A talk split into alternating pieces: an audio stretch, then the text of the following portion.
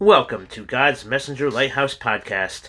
This is your host, Brother Scott Messenger, bringing you Chapter 9 from If I Perish by Esther Ahn Kim. Chapter 9 The Elijah of This Day. An old stranger came to our house one morning when we were at the breakfast table. Through the window, we could see that he was in tattered Korean clothes and held a stick in his hand.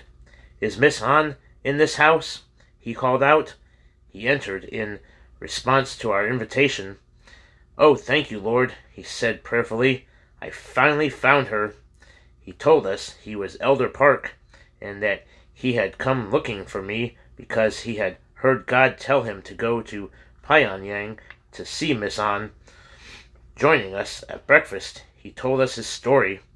After being trained as a young man in Chinese medicine, he had treated many patients but one day he gave the wrong injection to a child, and the boy died immediately.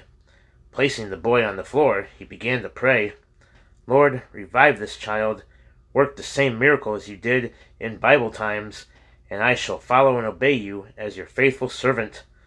Without any sleep or food, he prayed for three days. Then the child came back to life, he said, and is still living to this day. And since Japan had begun to persecute believers, God had repeatedly talked to him. I have been a Christian for over fifty years, he continued, but I have never heard God's voice so clearly as in these days. When the world is at peace, not very many people diligently seek God. Only at such times as these of persecution and disorder by the hands of Satan do believers awaken in faith. One day he had been dragged into the police office where he was ordered to worship the shrine. When he refused, he was struck and kicked brutally. Since he was an old man, he was released for a while. This was when God had him come to find me. The time has come to choose selected soldiers of Christ, the voice said. Go to Pyongyang and meet Miss Ahn. Upon hearing the voice, he obeyed, with God leading him. When he reached our house, he knew that was where I lived. He talked quite differently from most Koreans. His small physique, his tiny eyes and nose and wrinkled face were filled with courage, as if to testify to the truth of his story. Seeing the doubt in our faces, he was disturbed. Can't you see? he asked impatiently. What would happen if God kept silent at such a time as this when Satan is working so powerfully to kill men spiritually. It is at such a time as this that God works even more zealously to protect his believers. It is at such a time when God never rests. I knew he was speaking the truth, for God had spoken to me as well. Go to Pyongyang, he said. I remembered all those Japanese soldiers at Pyongyang Station being sent out to the battlefield, how I was shocked that they all looked like they were dead, and how I cried out that they would all die and go into eternal death unless someone brought the gospel to them. I realized that their leaders were to blame. It was then that I heard a voice in my heart saying, You must do it. What did God tell you to do when you met me? I asked him. God wants to warn the Japanese. You are an excellent speaker in their language, but when I first saw you, I knew that you knew that you are weak in your faith. Yes, you are weak physically and also a weak believer. In fact, you still do not believe me. I was indignant and hurt, but I had to admit that his words were true. Staggered, I asked him, And so? I want to walk before you, he told me, and show you what faith is and how a believer should die for his God. I was interested in what he said. You are going to show me how to die for our Lord? I feared nothing. A holy fire burned burned in his eyes. I bear the task of Elijah. Everyone is so afraid that no one warns Japan. I have already been chosen by his holy voice. You have been chosen too, haven't you? In that I am not mistaken. I was like the others. Fear stopped my tongue. You speak Japanese, don't you? he persisted. Yes. That is what we need, your good Japanese. But I have come to understand that you are a beautiful believer. What good can your excellent language do without faith? God has led me here so that he can use you.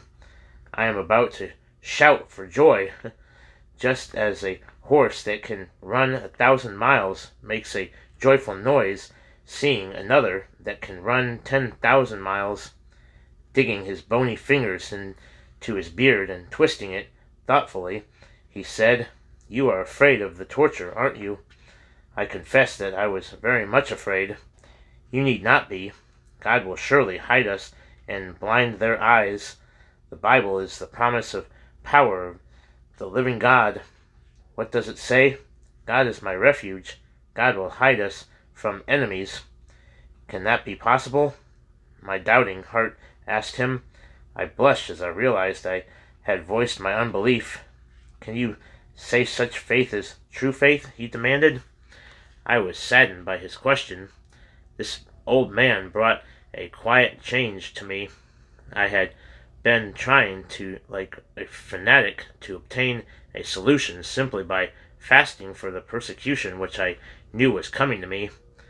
What an honorable privilege it would be if such a worthless one as I would be able to die for the Lord.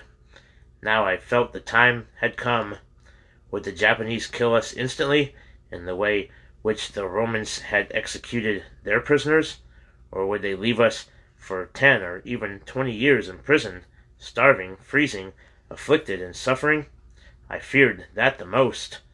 The difference between this old man and the other believers I knew was that he was dashing toward death while we were waiting for it. Late at night, I took him to the underground church and introduced him. He told the people the same story which he had told me. The people listened to him eagerly, but because of his extreme faith and frank words, some seemed to be offended. At the most, only half of them even believed him, but a few of the Christians rejoiced. Thus he became a member of the group. My heart became a battleground. The people came to believe that my task was the same as Elder Park's that God had chosen the two of us to warn Japan. I found excuses for myself. Elder Park was a brave soldier of Christ who could fearlessly warn the Japanese government, but I was merely a woman, and beside, besides, I was afraid I would not be responsible for this task. I found this verse of Scripture to lean upon, 1 Timothy 2.11,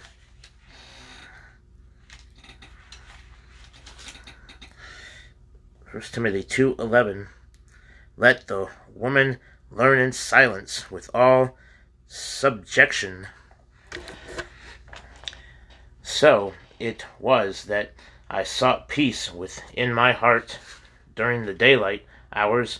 I could make myself believe I would be following God in refusing, but when night came, things were different. You must do it, God had told me.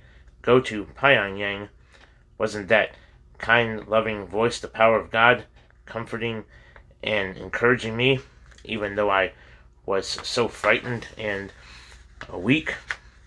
When I recalled his voice, my stubbornness began to melt away, just like ice when hot water is poured upon it. If the purpose of his voice was to tell me that I was to go with Elder Park to warn the Japanese government, could I live against my his holy will, my agony deepened. Finally, the cold which I had had for some time developed into pneumonia, and I was confined to my bed. The pain in my chest was severe, and my breathing was difficult. I seemed to be wandering miserably at the bottom of my agony. Deep coughs shook my entire body, and my sputum was scarlet with blood. A shadow of sadness was on my mother's face as the doctor came and examined me. Not long before, I had prayed for death. Now I feared it. There is not much difference between pneumonia and being beaten and kicked, my mother said to me. Concerning your going to warn the Japanese authorities, I can can think of many things that make me feel that God has planned this for you since you were a child. I knew she was speaking the truth, but my weakness and lack of faith were causing me to deceive myself into go into going the wrong way. Finally I yielded my will to his.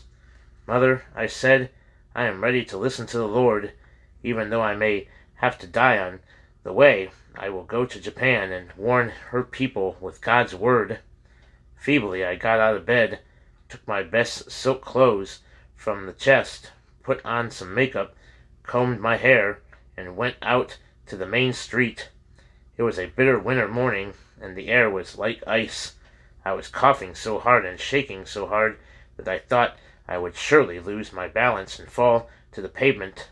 But I boarded a taxi and got off in front of the city's most luxurious department store, where crowds were always passing. Choosing a place where I could easily be seen, I closed my eyes to pray. Lord, if you are truly, if you have truly chosen me to warn the Japanese government, prove it clearly to me. If the people suddenly stop and look at me in surprise, I will believe that you have given my face a special glow. Then I will follow your voice unto death and go to Japan. Opening my eyes wide, I watched the crowd walking by, waiting for somebody to notice me and to indicate by their look of surprise that there was a special glow on my face. But no one acted as though they saw me. I was trembling and coughing so much in the freezing cold that I could not lift my head and was about to collapse. When I got home, disappointed and shaking miserably, I burst into tears. My mother seemed to understand.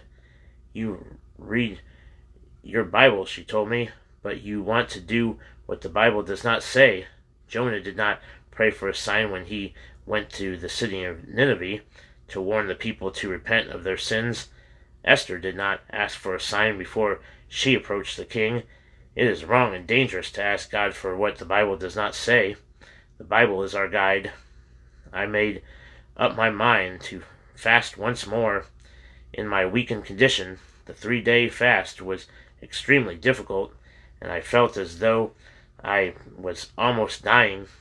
However, when I had completed the, fa- the fast, I knew I had not been able to do it in my own strength. Before dawn, on the third day, I looked at the Bible in the dim light the print on the page suddenly grew in size and became so bright that it seemed to leap into my eyes as though each word were fitted with wings. I was enchanted as these verses from Ezekiel sprang to my to meet my startled gaze. Ezekiel 2 1 through 10.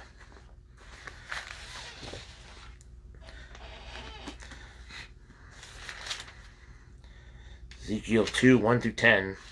And he said unto me, Son of man, stand upon thy feet, and I will speak unto thee.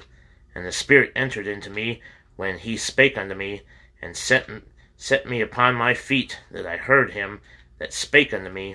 And he said unto me, Son of man, I send thee to the children of Israel, to a rebellious nation that had rebelled against me. They and their fathers have transgressed against me even unto this very day, for they are impudent children and stiff hearted.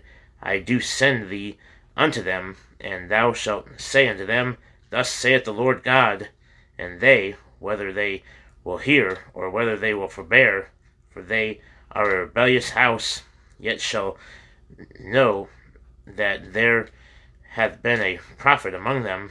And thou, son of man, be not afraid of them, neither be afraid of their words, though briars and thorns be with thee, and thou dost dwell among scorpions, be not afraid of their words, nor be dismayed at their looks, though they be a rebellious house, and thou shalt speak my words unto them, whether they will hear or whether they will forbear. for they are most rebellious. But thou, son of man, hear what I say unto thee.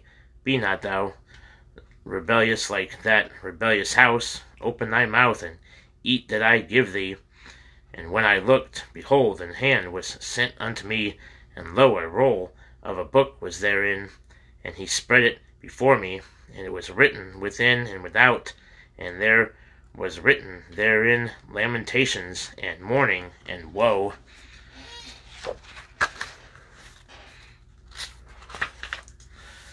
As the words came running out of the Bible and came close to my face, I could read them slowly.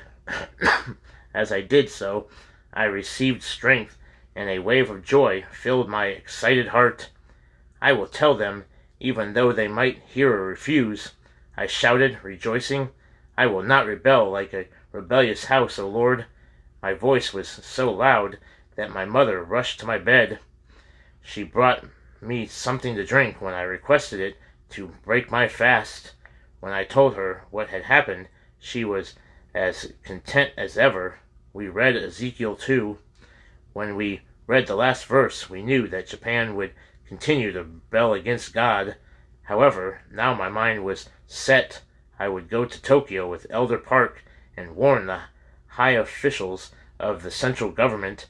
I might be beaten or killed or imprisoned or starved but it would be better than rebelling against God. I knew my fate. I was sure that I would die at the hands of the Japanese. Next time, Chapter 10 Seeing They Do Not Perceive.